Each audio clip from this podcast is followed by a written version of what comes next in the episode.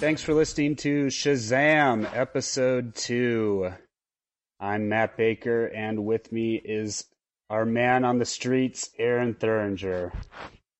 Hello, like hello. It is Do you like, cold, like that nickname? rainy, windy, weird in Arizona right now. That is that is information only a man on the streets can give you. You know, it's Um, been gray for a month straight, and it's not supposed to be gray here. It's supposed to be sunny. Not sure what's happening. You know, Aaron, some would say it's been gray in Sunsland for seven years. Am I right? Oh, okay. oh, that that hurts so much because it's so true.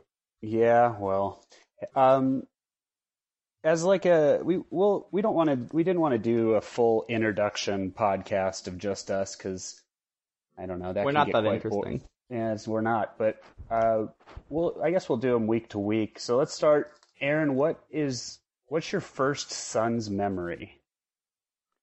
Well, the Suns have always been my favorite team because they are my first sports memory. In addition to being my first, my first Suns memory is my first sports memory, and I Mhm. remember sitting on my couch at my home in Glendale, Arizona, crying because the Suns lost to the Portland Trailblazers in the 1992 Western Conference semifinals.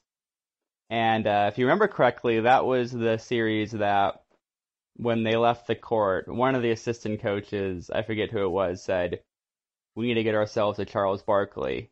You know what? right. They got themselves a Charles Barkley. But They that's my him. first memory. Um, I loved Kevin Johnson. He was the man. Portland Portland had a really good team. Of course, they went to the finals that year, but I don't know. Eight year old me didn't care. I was just sad the Suns lost. Hey, you, you were conditioned to losing sports at an early age.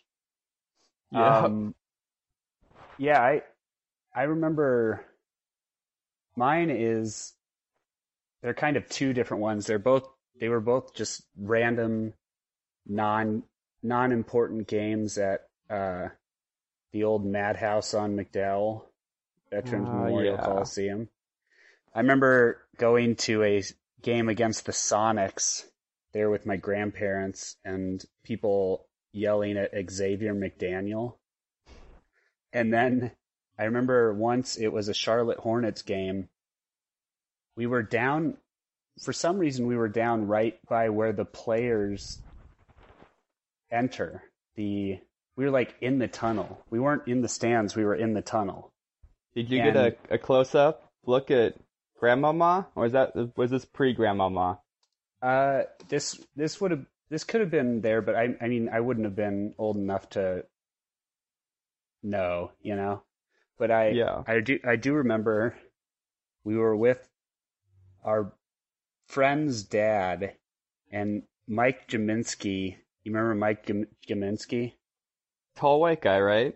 Yeah, so he comes by and our friend's dad says, Hey Mike, do you remember me? We used to play at so and so and Mike just goes, Nope, don't remember, sorry. That's like, oh, that's great. Uh, so that's is a vivid and deep cut first memory.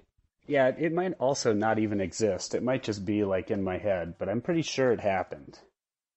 Well, I'm pretty. I'd, I'd be down for a segment where you just make up sports memories, Suns memories on this podcast. I think that'd be could- It fantastic. could be a game show like, is this true?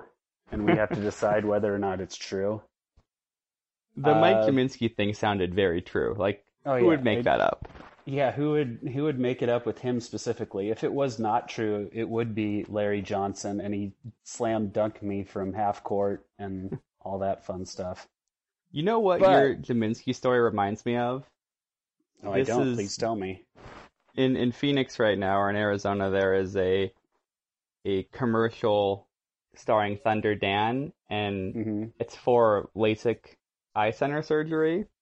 Right. But at the end of the commercial he can see better and he realizes on his menu at Majerle's that Joe Kleine still has a burger or something. and he goes, Joe Kleine still on this menu? And I just remember thinking, that is like a vague 15 year old joke right there that they're working into this LASIK commercial. Like the market for that joke is literally people like you or me or people who liked the Suns 15 years ago. And who have also been to Majerle's. yeah.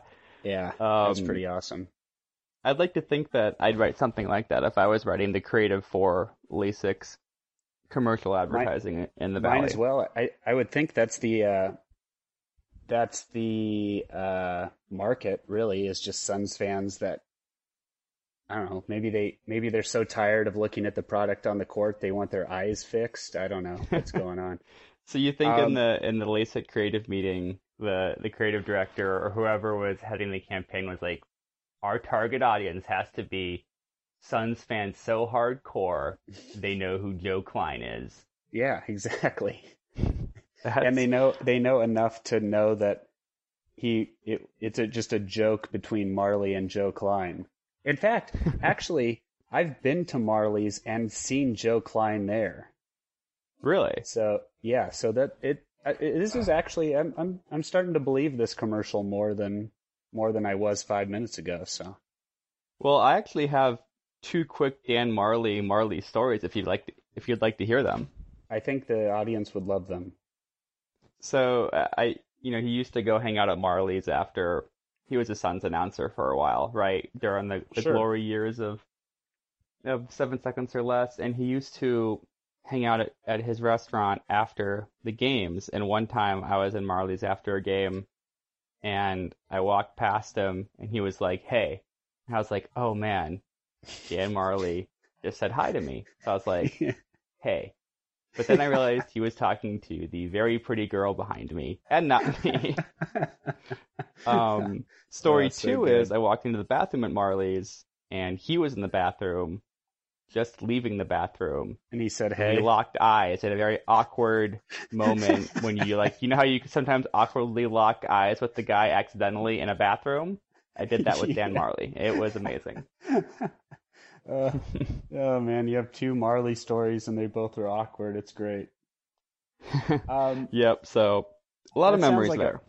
that sounds like a perfect transition into this week in Suns, Ooh. eh, which is a segment name I just made up based on your recommendation. Uh, so they had at the time of this recording, they had two games. They played uh, at they played versus Utah at home and at Cleveland. They lost both. Continuing a, a pretty brutal stretch. They've they've played a lot of. I think their last four games were Cleveland, Dallas, San Antonio, Utah, Cleveland. That's five games, excuse me. But um, it's been a, a tough stretch for them. Yeah, so they so obviously Booker is the guy we like to talk about here. He came off two 39 point games in Mexico. So earlier this week he had he had a 25 point game against the Jazz, but what kind of stuck out to me with his performance in that game is he played 46 minutes and he had one assist, no rebounds, no steals, no blocks. He I it, it's that's pretty striking to play almost the whole game and just kind of be it's very Jamal Crawford esque of him. No, you're right, and I, I do think part of that is Utah's defense is really good, and sure. he wasn't no one he was gonna get the ball to anyone.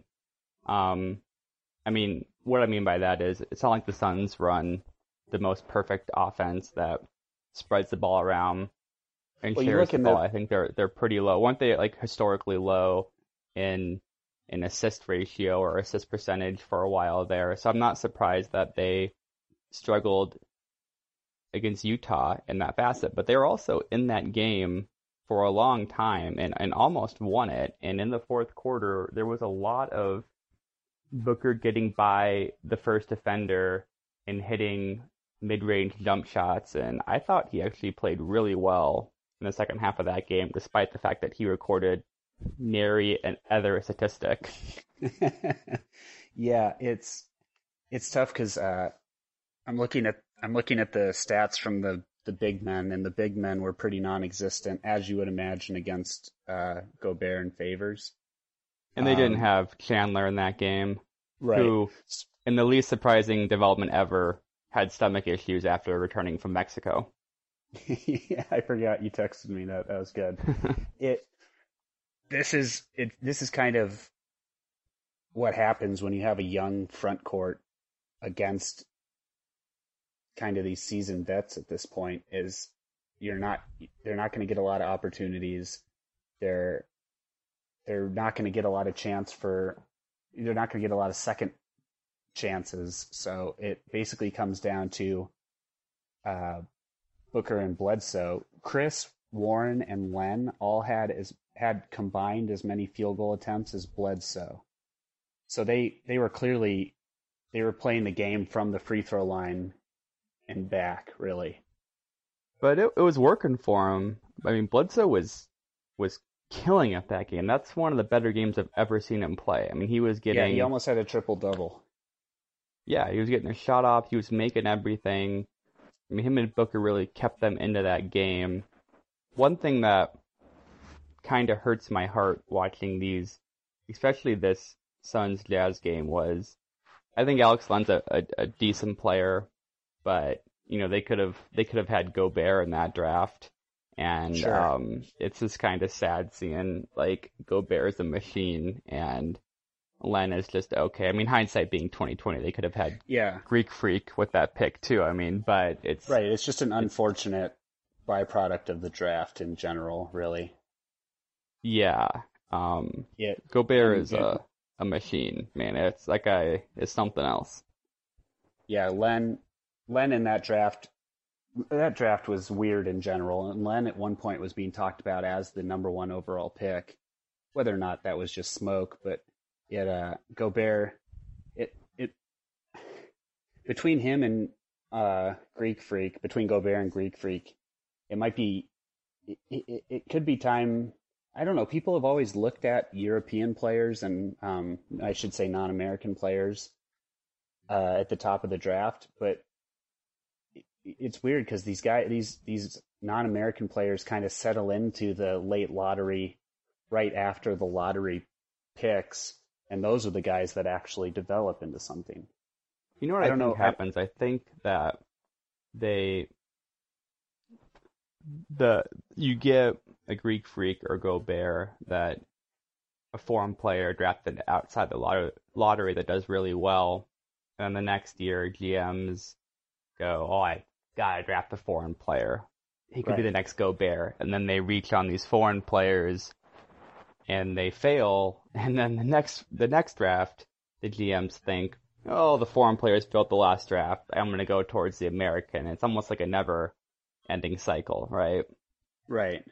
So it Yeah. just it's just kind of a uh what follow what's working until it's not working and then just go with the next thing type Yeah. type plan. But also yeah, that was a weird draft in general. The yeah, 20 I think the top picks were of bad, but there were some really decent players in that draft. They were just drafted later. Yeah, 2013 was pretty forgettable for a bunch of people. It uh hmm yeah, so they they played well against the Jazz and they had a chance uh to actually come away with the victory in that game. Then they had to go to Cleveland where they only lost by 15. At halftime they were down by 18. Um and That fought- was one of those tad. games where you could tell five minutes in it was it was done. yeah, Um, that, that they were they, pretty- they never had a chance in that game. They were they were gonna there was no other outcome of that game than blowout. it, it why, why just because they I mean obviously the Cavs are a whole different level than them, but Well, Um, I, I I mean I, I say that because just you could tell from the first five minutes. Like it wasn't that the Suns were gonna get back in the game. They were just they were done. And they Right. had the unfortunate unfortunate unfortunately they had to play Cleveland. They I think that was Cleveland's first game after just getting killed by the Warriors, right? So they weren't gonna take that game off. so this And- was a, a revenge game basically. Yeah. And even though Love Not a didn't revenge play, against the Suns, but yeah. yeah. Yeah, It just the game was uh, never in doubt. It was one of those. It was kind of like uh, the ASU U of A basketball game last week that you knew it was Right. over a couple minutes in. This was the same way, at least in. from what I saw. yeah. So they Booker in this game he he didn't shoot that well. He actually made 13 of 14 free throws, but then he came back with eight assists and seven rebounds. So he was able to he was able to find the stat sheet. I don't want to be one of those guys that lives and dies by the stats, but I think it uh, it's interesting to just go from almost nothing to playing a better team and finding your teammates and getting in there and getting rebounds this time around. But maybe Yeah, some of that and- ha- some of that has to do with Kevin Love being out, so the Cavs played a smaller lineup. They they had uh, James Jones got significant minutes in this one, and It was uh, weird to see James Jones get significant minutes. That was uh, Yeah. that was kind of a throwback. yeah, he's just kind of stuck around. It in he got he got on uh got on LeBron's good side and he's been there ever since. It's a it's a smart move on his part. Yeah, that was the most the most minutes James Jones has played in over a month. And Wow. the second most minutes he's played all year.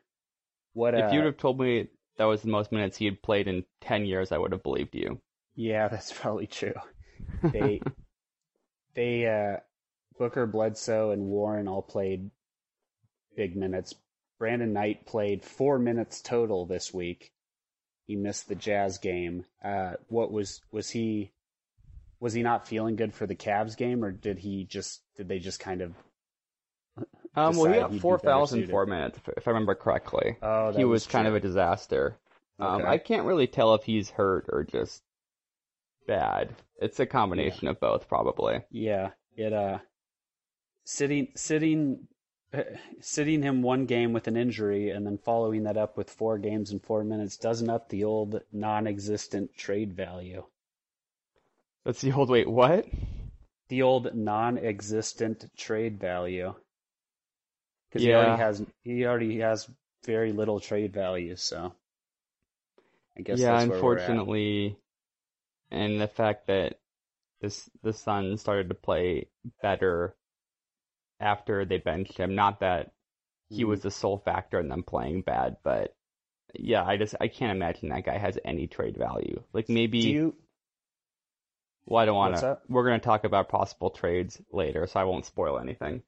Yeah, yeah. yeah. So with that being said, uh, what do you what did you see from? Do you think the Suns, because they played well in Mexico, and they played well against Utah, and the Cleveland game.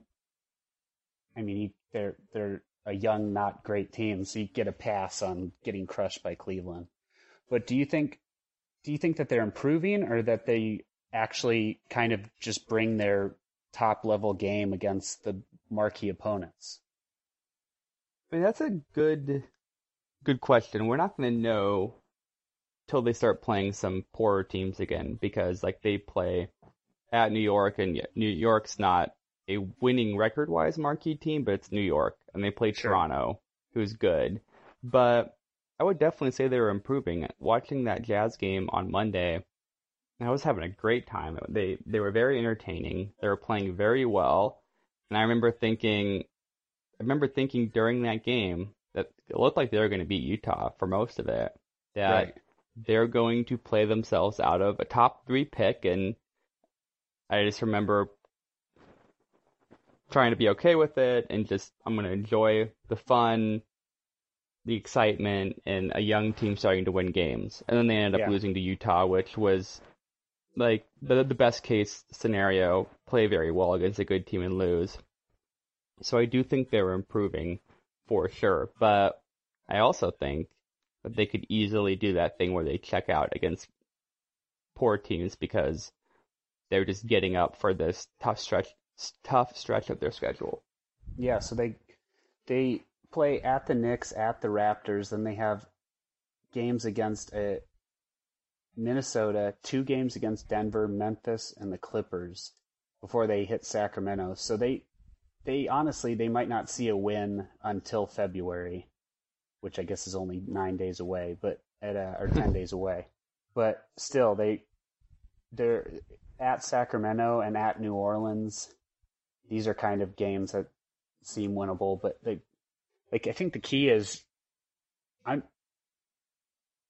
them bringing their A game against marquee opponents is perfectly fine because I don't think they're going to win their games. I just you just want to see obviously you just want to see the little improvements. You want to see Chriss getting in there and holding his own. You want to see Warren find his shooting touch. You want to see Len show anything. Like it, it, it, it's not, it's not necessarily about the outcome. It's more about it, not, not moral victories per se, but actual tangible improvements. So. No, you're right. It's, it's much more exciting. When they lost to Utah, they were still making some stuff happen with lineups, including Bender and Booker, obviously, and the younger guys. Earlier in the year, when they would have a feisty performance against a good team, and it was lineups featuring PJ Tucker and Jared Dudley and Leandro Barbosa and Brandon Knight, it wasn't exciting at all. It was just, you know, these guys aren't going to lead us anywhere.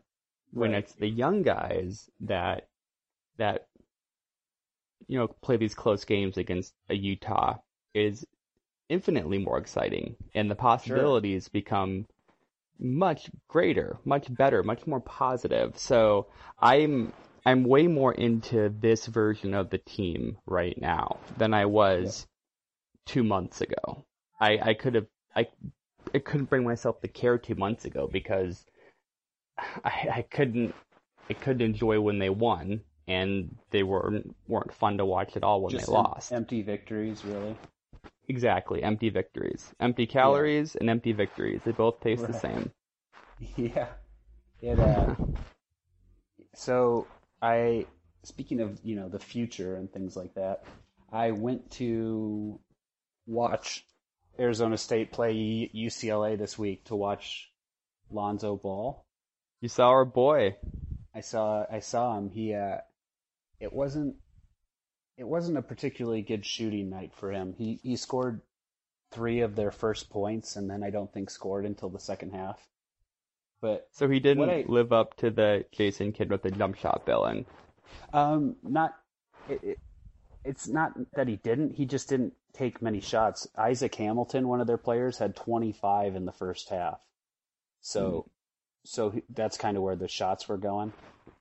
But it, I, ignorant question for you: Is Isaac Hamilton someone who is on an NBA radar?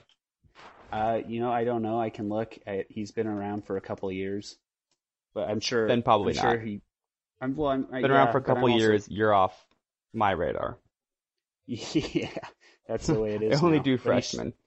He's, yeah, he's he's he'll probably get a look somewhere whether it be like summer league or whether it be Olympiacos. Like a, yeah, a camp invite, something like that.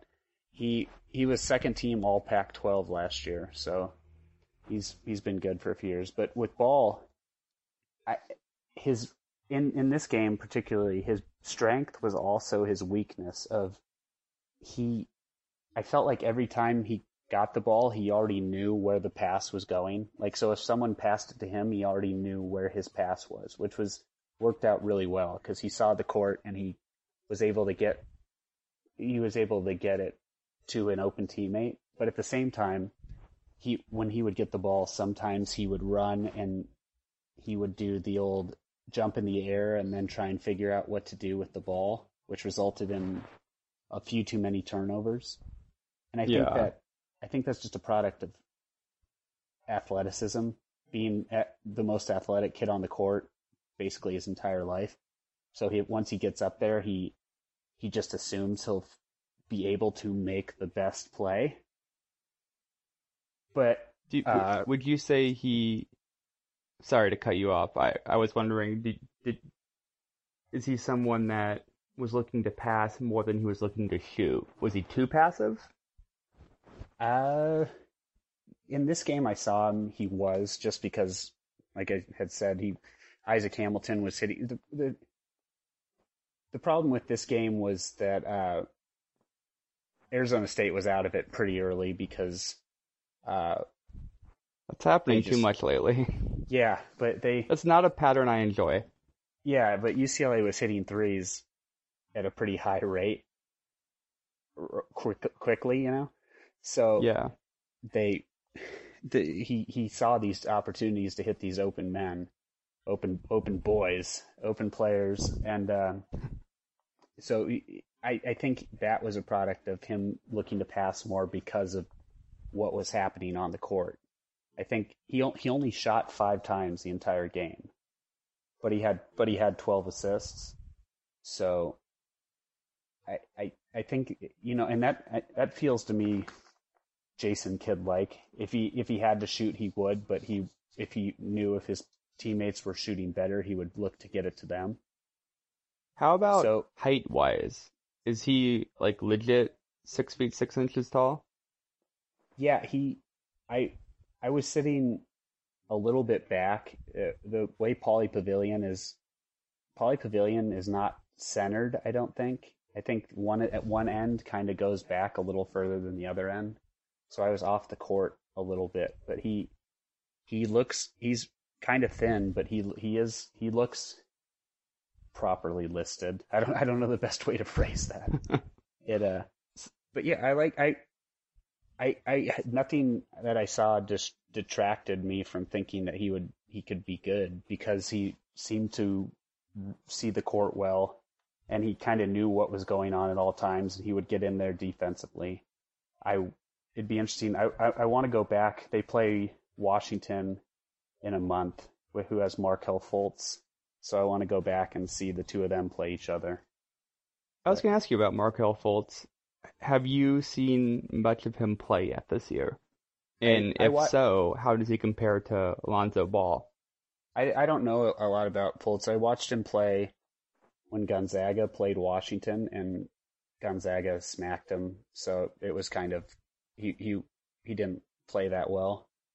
So uh, I'll have to reserve that until I see him maybe live or check out a few more of his games. But Definitely. So I think I'm going to try to get to a, an ASU Washington game this year as well, and hopefully have a, a breakdown of him live because it's it's interesting. We get we're both West Coasters.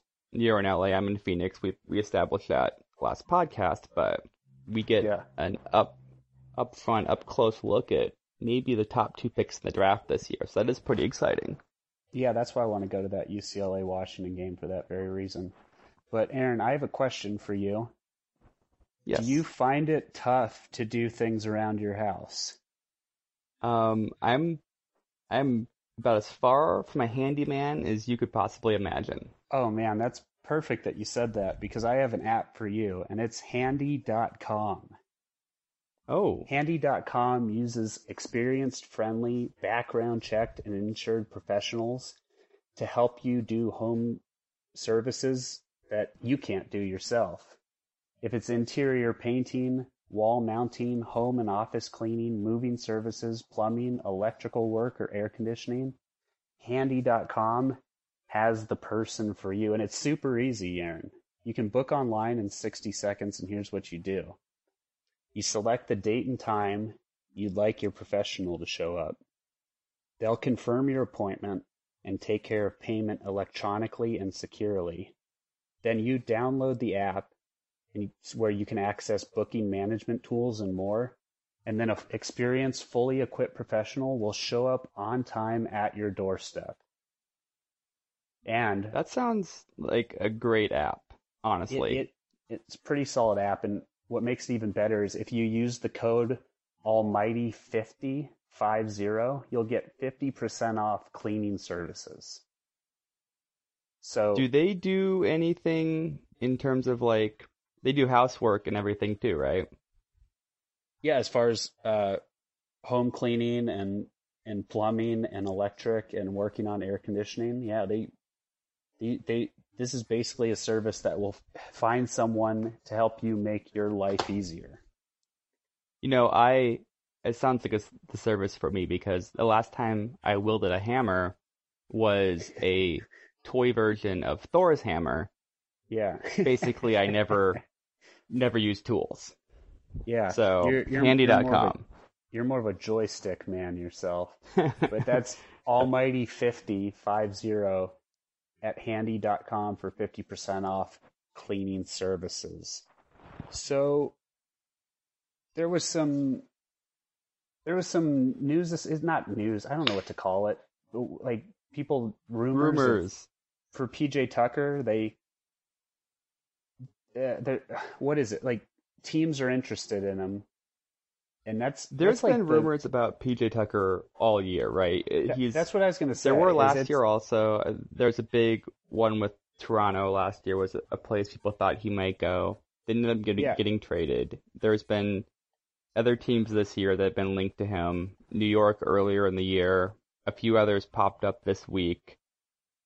It's just a it's rumor season and he's a a defense first hustle guy that'd be good in a playoff team with one year left on his deal. Yeah, they, these. So John Gambadoro of, Ariz- of Arizona Sports, who I I trust Gambo sources because I've grown up listening to him, listened to him for years, and he seems to know what he's talking about. I He's often right. Yeah, one thing that frustrates me about this is it's like the lowest form of rumor is these are the teams that are interested in them, and that's it. So it's like they're not. There's no players. There's no picks. There's no what would it take. It's just kind of like, yeah, the Clippers, Bulls, Cavs, T Wolves, and Hawks are all interested in them. Okay, cool. It, but Great. It, what, yeah, what makes this what makes this a t- PJ Tucker?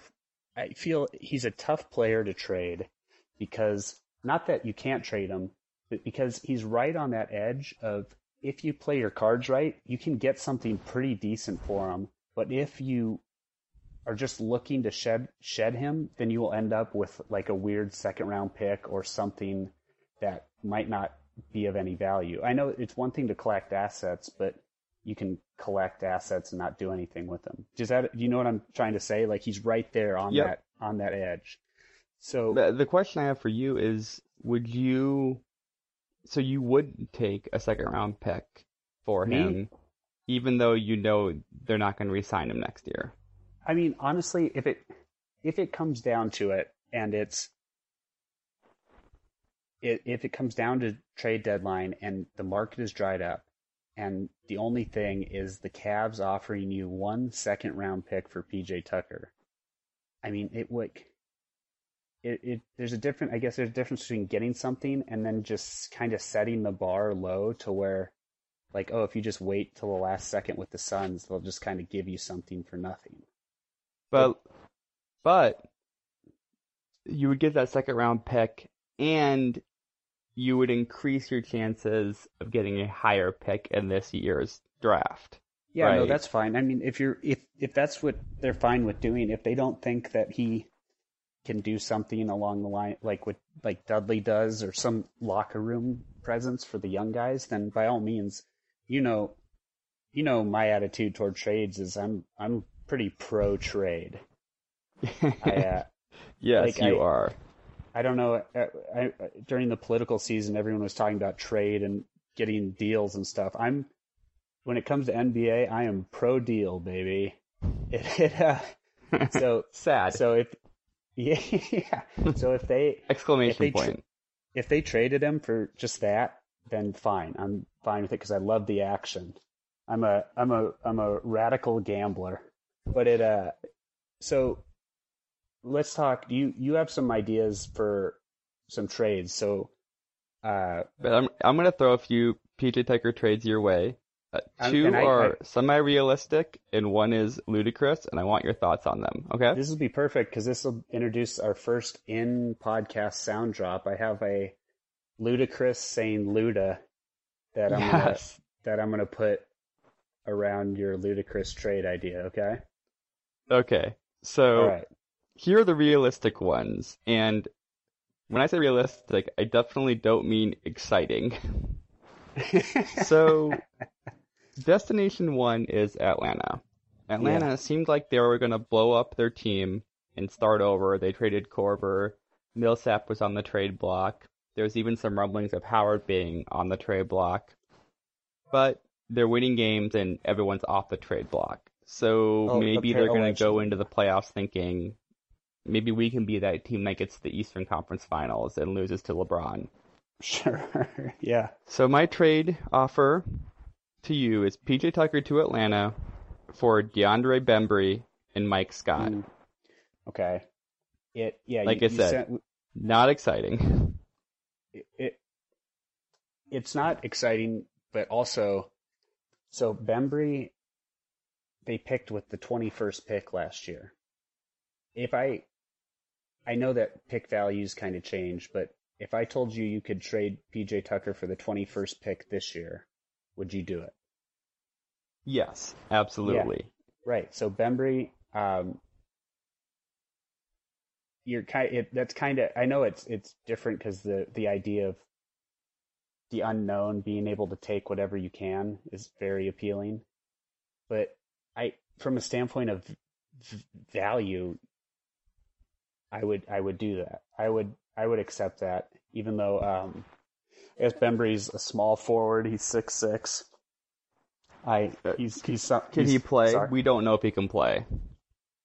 Sure, but uh, at the same time, you you don't know who you will get and if they can play also. So you might as well let it give him a ton of minutes. Give him not you give him T, T.J. Warren a ton of minutes, but have Bembry come off the bench and give him plenty of second tier minutes to see if he he can play. Because it really, again, it's the idea of you're going to have to do the same thing with the player next year. So if you You're right. I this- agree with you def- 100% on that. Yeah. I do think someone like McDonough is going to think, well, I want my own first because I have my network of scouts and my Right. thoughts on players. And Sure. I don't think he's going to, unless he really liked Bembry last year, I don't Yeah. think he's going to want to take a first rounder last year, maybe even over a high second rounder in the, the upcoming draft. Atlanta also has the Nets second round pick this offseason this offseason, which could be the 31st pick. So which is, Oh. you know, people say it's basically a first round pick. Um, How do the Nets have no draft picks? I know, I get why they don't have their first rounders. How do they not have their valuable second rounders either? Yeah, I don't it it's they they they just decided to give every draft pick they have ever owned away. It's For yeah, a team that weird. went to the Eastern Conference semifinals. Well, I mean that's why they traded all their they traded all their picks because they uh wanted wanted to go to that. They this pick this second round pick actually was from a trade on July 11th, 2012. July 11th, which is a uh a very terrible day in American history. Um It's kind of a Oh, great day uh, Oh, for you yeah. listeners out there. It's my birthday. Oh yeah, that's right. Um, it it uh, have I told it, it's like the it's a birthday of many people I know, which is very weird. But anyway, um, Really? So that yeah, so I don't know if anyone asked about You think it's they, DeAndre Bembry's birthday? yeah, fair enough. You know, now that you mentioned that they have that high second round pick, I would think that the Suns would be more interested in that than Bembry, just because the unknown is more valuable than a semi unknown quantity. And Right. that's just how it's always been in the NBA. Like, you get a first round pick because you hope you can get someone who's as good as the person you're trading to get the first round pick for. It's weird, but Yeah. it's kind of how they operate. I bet I bet McDonough would do Bembry, Scott, and that second round pick pretty quickly. I don't. I mean, obviously, I don't know, but that seems like a pretty decent deal for PJ Tucker. What's the other? What's the other one? All right, if you want first round picks, this is a trade for you. So PJ Tucker to Minnesota. Right. In return, they take on the contract of Cole Aldrich, who I think after this year has two years, 14 million left on it. hmm Not terrible in the current NBA cap, but still, that's a lot of money to pay for someone who is irrelevant. Yeah, I'm fine with it though a- if it's a two year deal. Yeah. And they get Minnesota's first round pick this year, top 10 protected. Okay. So basically, So- if Minnesota gets Tucker and makes a playoff push, then they give up the first. If they get Right. Tucker and they fall out of the playoffs, this they get to keep their first unless it's in that 11 to 13 range.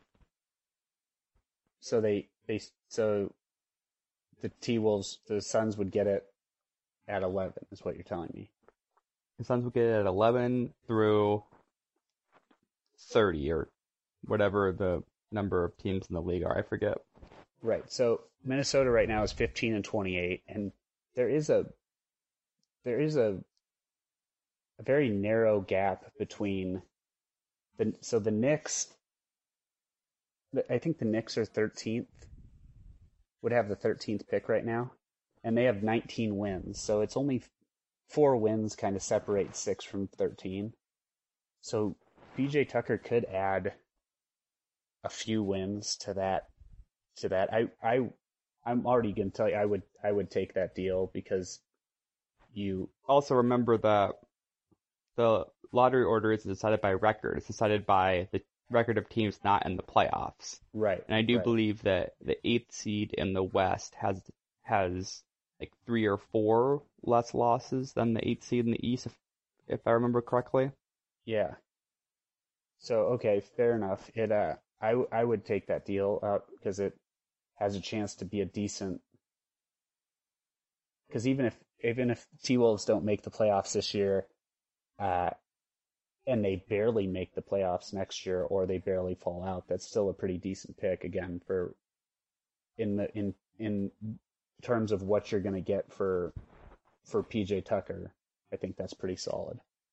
Yeah, and, and who knows, maybe it's if they have that pick and the pick in this upcoming draft, those are two very, very valuable picks to have to do some interesting stuff with. Yeah, my my biggest fear with PJ Tucker is that you're just going to trade him to trade him, and you get stuck with a few random things. It, if you have this is a chance to where this is a chance where a player who, and this is not a slam on PJ Tucker, but a player who wouldn't have a ton of value has actually significant value that you need to take advantage of. I, we already said that at the beginning of this segment, so um, I don't want to What if it. Minnesota offered a mystery box for PJ Tucker? and in this box is a second round pick, yeah, a first round pick, and I did. This is a half baked idea, but I, li- I like the mystery box trade idea. Yeah, uh, I I am pro mystery box. I would take the I odds of me taking a mystery box are pretty high in general. They could in that mystery box could be a third round pick, which doesn't exist, and I would still probably take the box. the mystery what, what- box could be it's like a one percent chance at Wiggins and an eighty percent chance at a second round pick. Would you do it? Yep, because that one that one still could hit. You never know. Um, I Like think I said, like I this am- mystery box idea. like I like I just said, I am a raging gambleaholic. So let's you know do that it. wasn't What- even the uh, ludicrous trade idea that I had. I was uh, gonna say, give us that ludicrous trade idea. Okay, this is this gets a little aggressive. This is a four teamer that just has a ton of stuff going on. So, in this trade, Portland, Phoenix, Brooklyn, and Chicago all come together to make a mega deal. right. And at the end of this deal, Portland ends up with Tyson Chandler, Taj Gibson, and PJ Tucker. Okay. That's um we'll get into that later. Brooklyn ends up with Rajon Rondo, Brandon Knight, Festus Ezeli, um, Denzel Valentine, and Chicago's first round pick, unprotected. The Suns end up with Evan Turner, Ed Davis, and Portland's first round pick, unprotected. Chicago ends up with Brook Lopez.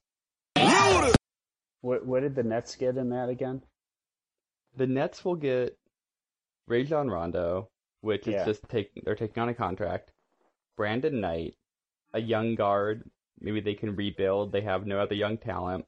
Festus Ezeli, a younger center, Denzel Valentine, another possible young piece, and a much needed unprotected first round pick. I, I, I that's pretty great deal for Brooklyn. I would. That's a lot of moving parts for the Suns, but I think that first round pick helps, and Evan Turner is a kind of intriguing option. I, I think. I I don't think I don't know if that's as ludicrous as it sounds, but it uh, it definitely isn't going to happen if that's what makes it super ludicrous. But I like I the like trade from Portland's point of view because they get out of Evan Turner's contract. They get right. Toughness and defense for their front court mm-hmm. to make a run for it this year. And mm-hmm. I don't really know if they need their first round pick, if they're going to be in the 13 14 range in that first round pick. Right. It, uh, yeah, I, you, again, sign me up for, sign me, you will, you will know if I'm against a trade because I will vehemently scream no until you take back every word you said. But it, it you know, I, I, forgot to include that um, Chicago also gives Brooklyn a mystery box in this trade. yeah, that's the that's the good. That's uh, the, the good mystery box right includes another first, a second, and a Michael Jordan autographed jersey. That's that's worth the price of admission right there. It Brooklyn Brooklyn at some point, well, they already have gotten plenty crazy, so maybe they don't need to get crazy, but they they might need to get extra crazy just to undo the crazy they've already done. So this would be a good start because they they just the Brook Lopez stuff they they need to trade him at some point because he's his value at one point his value could have been maybe two first rounders and now it's a first rounder and going down in my opinion. Well, it's going down because they they really want two first rounders for him, even though I, no one's going to give that to him. Yeah. So or maybe someone will, but you know we're.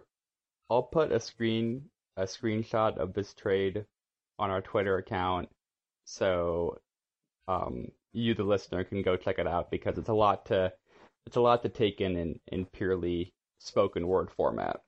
That's a great segue into you can find us on Twitter at Shazam Suns.